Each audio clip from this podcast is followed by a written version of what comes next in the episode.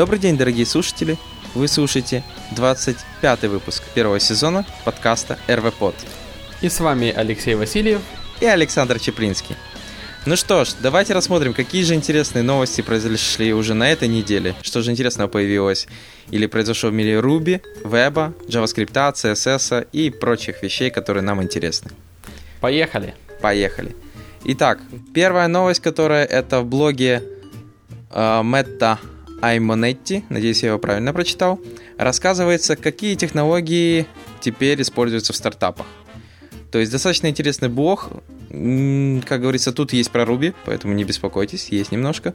Но в основном достаточно интересный блог прочитать про то, э, какие технологии вообще были до этого в стартапах, то есть э, технологии старой школы, такие как Perl, PHP, э, что они до сих пор используют, Java, которую, я думаю, еще очень долго будет жить. Рассказывает коротко буллет-поинтами, в чем преимущество каждой из этих технологий. Э, C-Sharp, .NET. Потом рассказывает про более на сегодняшний день популярные альтернативы, такие как Python, э, Ruby, Ruby on Rails, куда же без него. И про новых игроков, которые типа становятся более популярными с каждым годом. Это Node.js, Clojure, про который, да, очень все ходят рассказывают. Ну, он тоже рассказывает плюсы и минусы. Scala, и обожаю, обожаю этот язык. Вот. И Go тоже люблю. А, вот, да. Достаточно он э, достаточно очень хорошо расписано именно в чем преимущество, в чем минусы. Э, понятное дело, нет универсального какого-то языка. Он рассказывает, где какой лучше, где какой хуже использовать. И вообще статья достаточно интересная, пересказывать все я не буду, просто рекомендую перейти по ссылочке, которая будет в шоу-нотах, и просто, если не прочитать, то хотя бы посмотреть буллет-поинты. Достаточно хорошая статья. Окей, а, а у меня новость, которая самая главная, я считаю, новость на этой неделе. Э, наконец-то была зарелижена версия 1.0 JS фреймворка, который называется Ember. Э, для тех, кто, да, для тех, кто не в курсе, э, над Ember активно работает сам Yehuda Katz. Это один из авторов Ember. Эм, Некоторые могут не знать, но это такое. Э, ну, Кто такой Яхуда Кац? Да, ну, собственно, как бы Яхуда Кац это один из э, многоуважаемых людей в Rails комьюнити и не только Rails, потому что у него очень много э, материалов и книжек по PHP, по JavaScript, по J... очень... Он да. же jQuery там был контрибьютором одним. Core. Э, да, он бывший, по-моему, уже бывший активный контрибьютор в jQuery. Вот, ну и очень-очень много активности также как бы. И, и сейчас, собственно, я не знаю, насколько там э, нуждается человек в деньгах, то есть сейчас я мало вижу там активности в плане написания книг, э, там, участия где-либо еще. Вот они уже два с половиной года разрабатывали свой фреймворк, Ехуда Кац разрабатывал, э, который назывался Ember. Я помню вот еще где-то года полтора назад, может быть два, вот только о нем все заговорили. Э, я очень хотел начать пользоваться, но не было вообще никакой документации абсолютно. А, были какие-то отрывки там блог-постов о том, как можно использовать Ember, какие-то там, по-моему, тудухи, да, был пример небольшой, угу. вот, но толком документации не было. И вот, наконец-то, спустя два с половиной года а, они зарелизили версию 1.0. Бета 1. Бета 1, ну это, это Ember Data, у них а, бета да, 1, а, Ember а сам Ember бета. уже стабильный. Э, вот если посмотреть на релизы, у них был Ember 1.0 пререлиз, пререлиз mm-hmm. 2, потом релиз кандидат, 8 релиз кандидатов, и наконец-то Ember 1.0 релиз. Видишь, как тяжело все и шло. Э, да, да. Не как вот. у нас. Хренак-хренак и на production. Ну, на самом деле, как бы, может быть, слишком долго они как бы пилили, да, свою идею, но на самом деле это я почитал blog post, ссылочку, который, на котором мы оставим, эм, они там несколько раз пересматривали вообще то, как они работают с данными, то, как они вообще работают со state ами, да, там URL management, routing они переделывали. Вот, в итоге очень много там сделали improvement ов, улучшений по перформансу, и, наконец-то, написали документацию, более-менее нормальную документацию, где описаны все методы, вся, вся опишка. То есть, наконец-то теперь можно взять и пощупать, что это есть на самом деле. Это стабильный релиз. Вот. И дальше они нацелены, я так понимаю, на 2.0 и будут еще два с половиной года пилить следующую версию. О боже.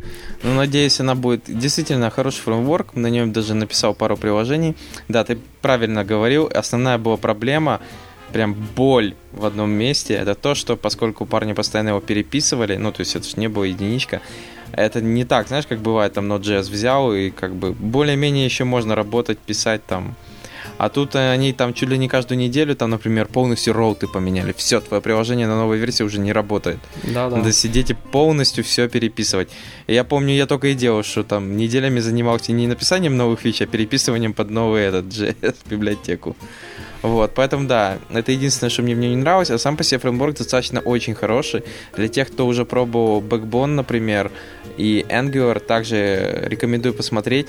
Э, достаточно интересная у него парадигма, то есть, что вот данные управляют поведением, а по изменение данных во вьюхе там изменяет данные, точнее, а изменение данных изменяет поведение самой страницы. Очень интересно. Я думаю, тем еще понравится людям, которые с Clojure работали. Вот, поэтому, да, пробуйте, смотрите, тем более единичка, надеюсь, на этот раз они там уже не будут перефигачивать опять по фреймворка. Да, что ж, поехали дальше? Да, поехали. Итак, следующая новость э, в блоге сетботов. Молодцы парни, пишут чуть ли не каждую неделю. На этот раз интересная новость про то, что бандлер 1.4.0 добавили поддержку параллельной инсталляции гемов. То есть, понятное дело, чтобы сразу это потестить, э, делайте gem install bundler дефис дефис pre, вам поставится этот новый бандлер, и у него появится новая опция минус J, в которой вы указываете, сколько тредов создать, в которых будет производиться установка.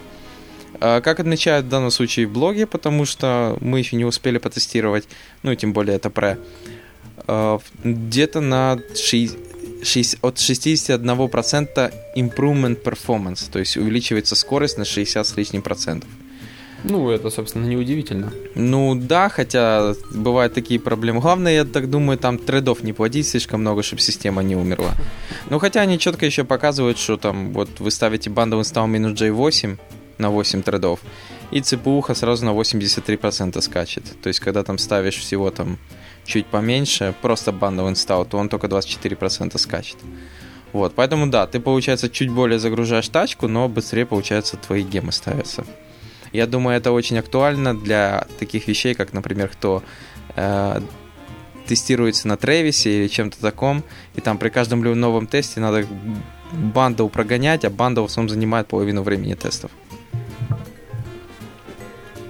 Так, ну что ж, давай перейдем дальше. Что у нас там в okay. JS? И далее у меня на очереди э, библиотека, которая называется Parallax.js. Собственно, что она делает? Это как бы имитирует эффект параллакса. А, в вебе, а, в принципе, возможно, вы уже встречались с параллаксом, да, с такой библиотекой Parallax.js. Я так понимаю, что это новый, э, новая библиотека небольшая. На самом деле, мне ее захотелось включить в подкаст только после того, как я увидел главную страницу. Здесь, я так понимаю, там море, облака, и все шевелится, все движется, и как бы выглядит на самом деле круто и объемно. Э, классный эффект можно создать при помощи библиотеки, но что самое примечательное именно в этом параллаксе, именно в этом JS, то, что он поддерживает мобильные устройства. То есть э, встроенный да. гироскоп, да, или как он там называется, который э, или акселерометр, акселерометр, ну, который короче, меряет что... положение, да, в девайса в пространстве. Вот как бы под него заточен этот параллакс, то есть все начинает двигаться при движении устройства. Ну да, единственное, что, конечно, э, на мобильном ты, конечно, мышкой подвигал, оно круто, а там как бы вот у меня немного дерганая была эта вещь. А ты у тебя вроде там вообще телефон. Э, да, у меня на самом деле закрешился браузер пару раз, когда я пытался открыть эту страницу, но я думаю, что может это все-таки баг телефона, а не Хотя, ну, кто его знает, короче, вот. Но в любом случае, да, это хорошо, что есть еще этого поддержка мобильных устройств, то есть теперь Parallax эффект и мобильный идет, надеюсь, только еще все мобильные браузеры смогут его держать, без того, что батарея будет садиться каждую секунду по проценту. Так, ну что ж, э, давай перейдем к следующим новостям, а у меня на очереди библиотечка называется MemFS. Это такой гем, написан на Ruby, понятное дело, э, позволяет создавать in-memory file system, то есть файловую систему в памяти. Э, сразу возникает вопрос, нафига? Да. А ответ для тестов. То есть, э, поскольку есть какие-то тесты, которые работают с файловой системой, и чтобы их ускорить, э, можно не работать с IO, не работать с диском, а прямо эти файлики и так далее создавать в памяти, а потом же их оттуда же удалять. Вот. Э, до этого, понятное дело, есть еще такая штука, как FakeFS, которая что-то похожее, тоже моки стабы для файловой системы. Ну вот, решили написать, что стопроцентно Ruby библиотека, активируйте ее просто, activate, потом deactivate, и у вас файловая система в памяти, которая вообще диск не трогает, только... Единственное, что я думаю, там, создавать файлики по 2 гига, я думаю, будет Ну, печально. Да. Ну, а вообще для таких маленьких тестов, я думаю, отличная вещь. А, окей, и дальше у меня библиотека Device.js. Собственно, опять-таки небольшая библиотека, э, которая позволяет вам писать, ну, как бы, conditional CSS и JavaScript. То есть это как бы условные CSS и JavaScript для разных устройств. Э, Допустим, вот IE поддерживает conditional комменты, да, то есть когда вы можете э, в комментах указать, что если вдруг этот Internet Explorer с семеркой или ниже, то подключить еще вот такой JavaScript. Э, В принципе, что-то похожее позволяет делать этот J- device.js, он определяет, что это за девайс, например, iPad, iPhone, iPod, Android или что-то в этом роде, либо диск, десктоп, определяет ориентацию, то есть landscape, portrait, и при помощи набора хелперов вы можете выполнять тот или иной JavaScript код или подключать CSS файлы. Э, На самом деле, как бы сделано это для того, чтобы избежать в каком-то смысле, да, вот эти вот, медиа-квери в CSS. Вот, ну и в принципе как бы очень гибко писать JS для разных устройств. Да, кстати, это очень напоминает э, Modernize, кто работал. Modernize, если вы в шапке вписываете... Модернайзер. Modernizer. Да. Если вы в шапке вписываете класс Node.js, он автоматически туда дописывает все технологии, которые там доступны в браузере или недоступны. То есть NoSVG, SVG и прочее. То есть э- эта библиотека поступает так же. То есть она дописывает в HTML тег классы device, тип девайса, и там еще есть хелперы. Есть, Саш Ну тоже да, говорил. то есть э, классы для CSS и есть хелперы для JS. JS. Да, который можно вызвать и проверить, то устройство, не то. Вот, ну хотя, да, достаточно такая, она маленькая миниатюрная библиотека, и, возможно, кому-то пригодится. Ну, я думаю, что все, кто все-таки затачивает свои веб-приложения для разных устройств, я думаю, в любом случае что-то нужно использовать. Либо писать самому какой-нибудь там if iPhone, поехали, либо использовать какую-то библиотеку Кстати, типа вот этой. а по поводу, помнишь, как ты говорил, коммент, если Internet Explorer 7 и меньше, я думаю, там подключается не JS, а CSS Reset, который просто все сбрасывает и белая страничка с сообщением. да. Не, и, и маленькое только сообщение, какой-то отдельный маленький div, который только вот там и виден. На котором Ну. написано «Ваш браузер не поддерживается». Ну, собственно, я в последнее время так и делаю. То есть для седьмого IE и ниже только так. Понятно. Так, ну что ж, перейдем к следующим новостям. Следующая новость это в блоге foraker.com а, рассказывается про изоляции и тестирование Active Record зависимостей. То есть рассказывается про то, что когда вы разрабатываете какой-то у вас есть модели, вы разрабатываете какую-то бизнес-логику отдельно от модели, но эта бизнес-логика все равно взаимодействует с этими моделями. И в конце получается то, что у вас в изначальной имплементации какой-то логики э, сама логика зависит от каких-то вот моделей других. То есть, получается, вы не можете их э, развязать. То есть, если вы берете эту модель, то бизнес-логика перестает просто работать. В данной статье рассказывается, э, как нужно избегать таких э, вещей, э, поскольку это помогает потом в тестировании, э, потому что в основном показывается, что если вы, например, не развязываете это, у вас в тестах еще дополнительно появляется привязка, которую постоянно надо или пересоздавать, или что-то с этим делать. Вот. Э, Также рассказывается э, вообще, что из этих, ну, как это еще можно дополнительно улучшать. И просто хороший пост, э, что я могу еще сказать, по поводу того, как нормально просто написать такие тесты. Тут также рассказывается про то, как можно мокать и стабать э, те же скопы и прочую вещь. Хотя я, кстати, вот не сильный любитель этой вещи, но хотя, да, многим может подойти. Тем более это ускоряет э, работу, поскольку ты не обращаешься напрямую к базе данных. Вот, но хотя это тоже может вызревать другие чреватые э, проблемы. Поэтому для тех, э, у кого, возможно, тоже возникают такие проблемы, когда бизнес сильно подвязано к тому же Active Record, то вот достаточно интересная статья, как пытаться этого избегать и почему. Э, окей, uh, okay. uh, у меня статья с HubSpot.com.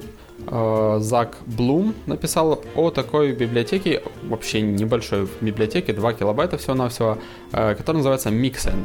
Что она позволяет делать? Эм, Mixen позволяет, это вообще как бы в первую очередь CoffeeScript, да, написан на кофе, э, позволяет э, вам миксовать классы. Это даже как бы сначала я подумал, что там типа multiple inheritance, да, когда мы говорим, что класс такой-то extends э, и просто позволяет указать несколько классов, но почитав блокпост, я понял, что там не столько как бы inheritance, наследование, сколько как-то миксуются методы классов, ну, довольно интересно. То есть мы говорим просто класс такой-то, extends mixen, и в скобочках передаем все классы, от которых нужно отнаследовать, да, которые нужно замиксовать. Э, всего 2 килобайта. Интересно, кода, интересно как, как он поступает с двумя методами, то есть если в двух классах один и тот же метод. Вот это э, интересно еще. Вот это, я думаю, стоит почитать в документации. Да-да-да. Ну, это, кстати, вот интересный вопрос. Стандартная проблема, на самом деле, при multiple inheritance, да? Какой метод оставить, какого родителя, если у них имена совпадают. Ну вот, потому что, например, если я помню, как миксины мы делали в бэкбоне, то там происх... приходилось делать так, что если такая функция уже существует, то мы создавали, типа, еще одну функцию, которой внутри уже вызывались обе функции, то есть как бы они мерджились. Ну и там сразу начинались другие проблемы, а почему вызываться должна эта первая, а потом эта первая. Ну, то есть, типа, а если мне наоборот надо, что мне тогда, что мне тогда делать? Классы менять, тогда там поменяется внутри взаимодействия. Ну, такое. Хотя, да, очень похоже на миксины, вот готовая библиотека, и что главное для тех, кто любит писать на кофе. Так, следующая новость это я бы даже просто не назвал новость, а просто небольшая страничка с RL 4 щитом. Это щит, для... щит. Щит, щит. Это для тех, кто любит читить, мягко говоря, да? Чит-щит. Э, для тех, кто любит читить. То есть это достаточно такой одностраничный PNG-шечка или PDF-очка, в которой просто показывается, что же такого интересненького добавили в RF 4. Например, те же кон- роуты, консерны в роутах, достаточно интересный метод миграции, например, внутри таблицы их up, down. Вот это, кстати, я так открыл, такой, о ну, хотя я так не делаю, но достаточно было интересно глянуть, что так теперь можно. В основном, как говорится, а, показали достаточно интересные вот эти все вещи, например, декларативные ятаки, как они работают. Э, поэтому можно просто зайти, скачать. Слава богу, все бесплатно. Uh, окей, и дальше у меня на очереди еще одна библиотека JavaScript, которая позволяет вам работать uh, с responsive приложениями, с адаптивными приложениями, uh, имеется в виду веб-приложениями, называется Intention.js. Uh, что делает эта библиотека? Uh, в отличие от других библиотек, вам не нужно создавать медиа-квери, отдельные файлы для разных устройств и переписывать какие-либо, какие-либо стили, либо пользоваться какими-то helper методами и писать разный JS. А, хотя тут про JS даже речь не идет, в основном это разметка и CSS. А, при помощи этой библиотеки можно в таком декларативном стиле описывать, как ведут себя теги на, для, ну, на разных устройствах.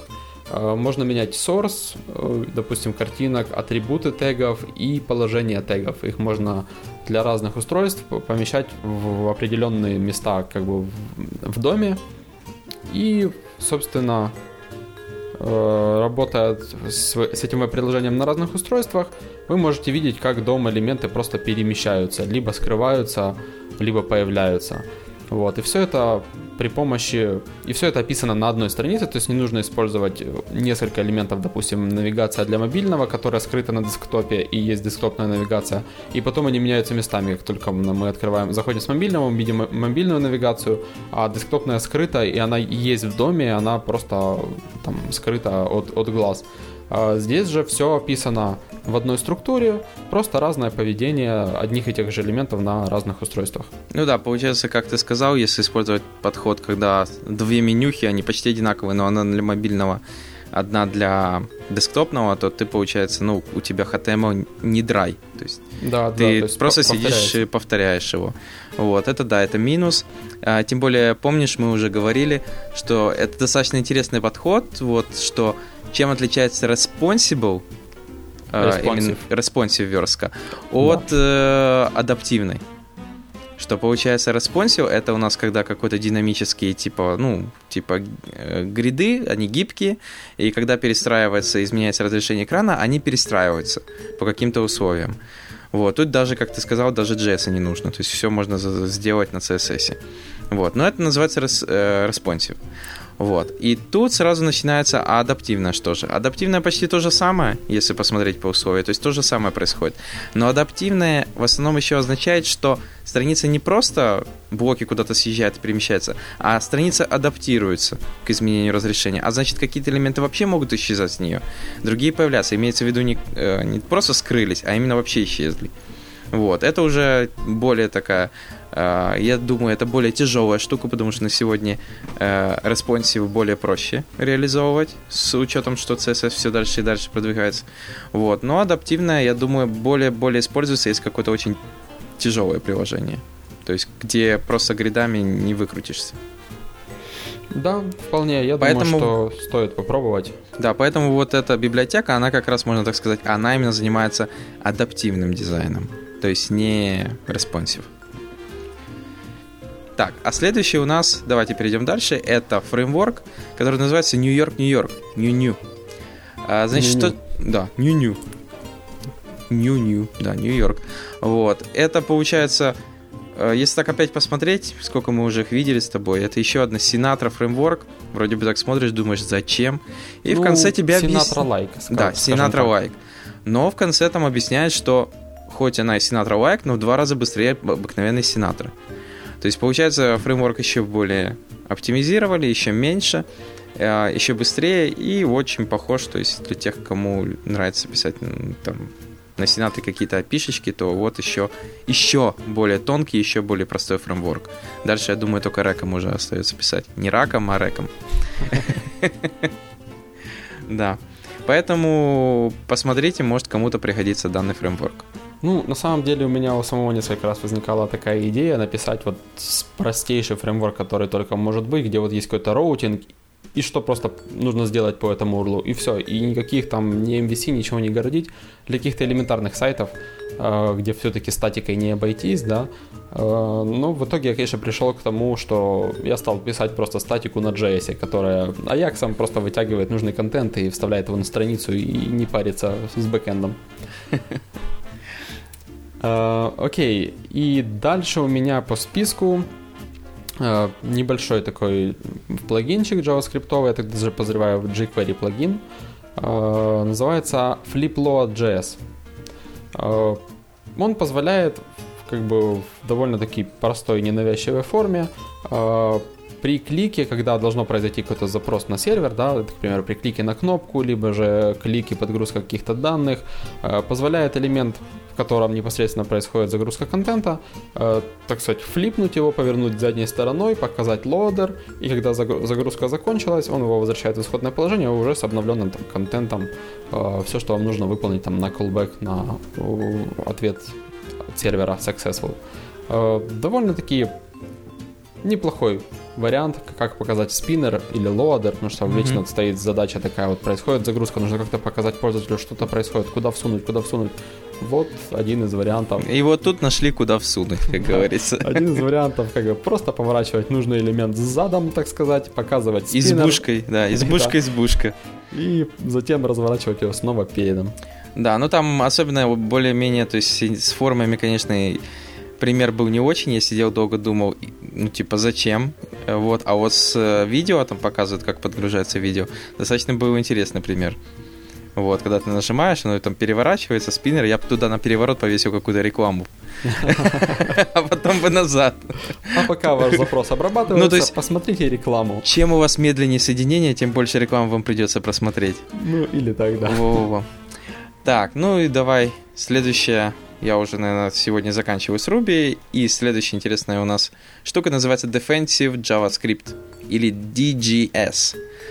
это, subs, э, как они пишут, subset, то есть набор JavaScript кода, э, который позволяет, вы прогоняете через него свой код, и он делает его э, позволяет его запускать безопасно в, на страницах, которым вы не доверяете, мягко говоря. То есть это в основном всякие криптобиблиотеки, скрипт-сервера, тайп-чекеры, чтобы там какой-то подмены не было э, ваших переменных. Вот, поэтому, э, как говорится, мы еще не испробовали.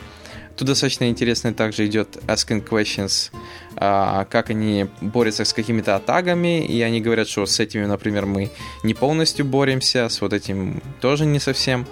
Вот. Но хотя для тех, у кого, возможно, возникают такие проблемы, а тут они расписывают, во многом эти проблемы возникают у сервисов, которые работают на других сервисах. В основном это у нас социальные сети, и в них работают, например, какие-то игрушки. И в основном игрушки написаны, например, Э, если не на флеше, то, например, на JavaScript, и какой-нибудь юный кухацкер захочет себе больше монеток, будет пытаться ломать этот JavaScript, то вот, пожалуйста, это вот этот DJS набор может помочь, типа, обфусировать еще до какого-то колена этот JavaScript до такой степени, что его никто не захочет разбираться, что с ним происходит. Да. А, так что у нас сегодня все? Э, да, на этом все. А, посмотрим, увидимся ли вам с вами на следующей неделе, поскольку... Алексей снова улетает в Соединенные Штаты Америки. Ну, по работе. А, вот. Но мы надеемся, мы не подведем. Запишем следующий выпуск. Если не следите за нашим твиттером, мы будем ссылочки бросать туда. А, поэтому до новых встреч. Слушайте нас. Пока. Оставляйте комменты да. и присылайте предложения по новостям. Почему бы и нет? Или просто предложение. Или просто предложение. Да. Все, до новых встреч. Пока. Пока.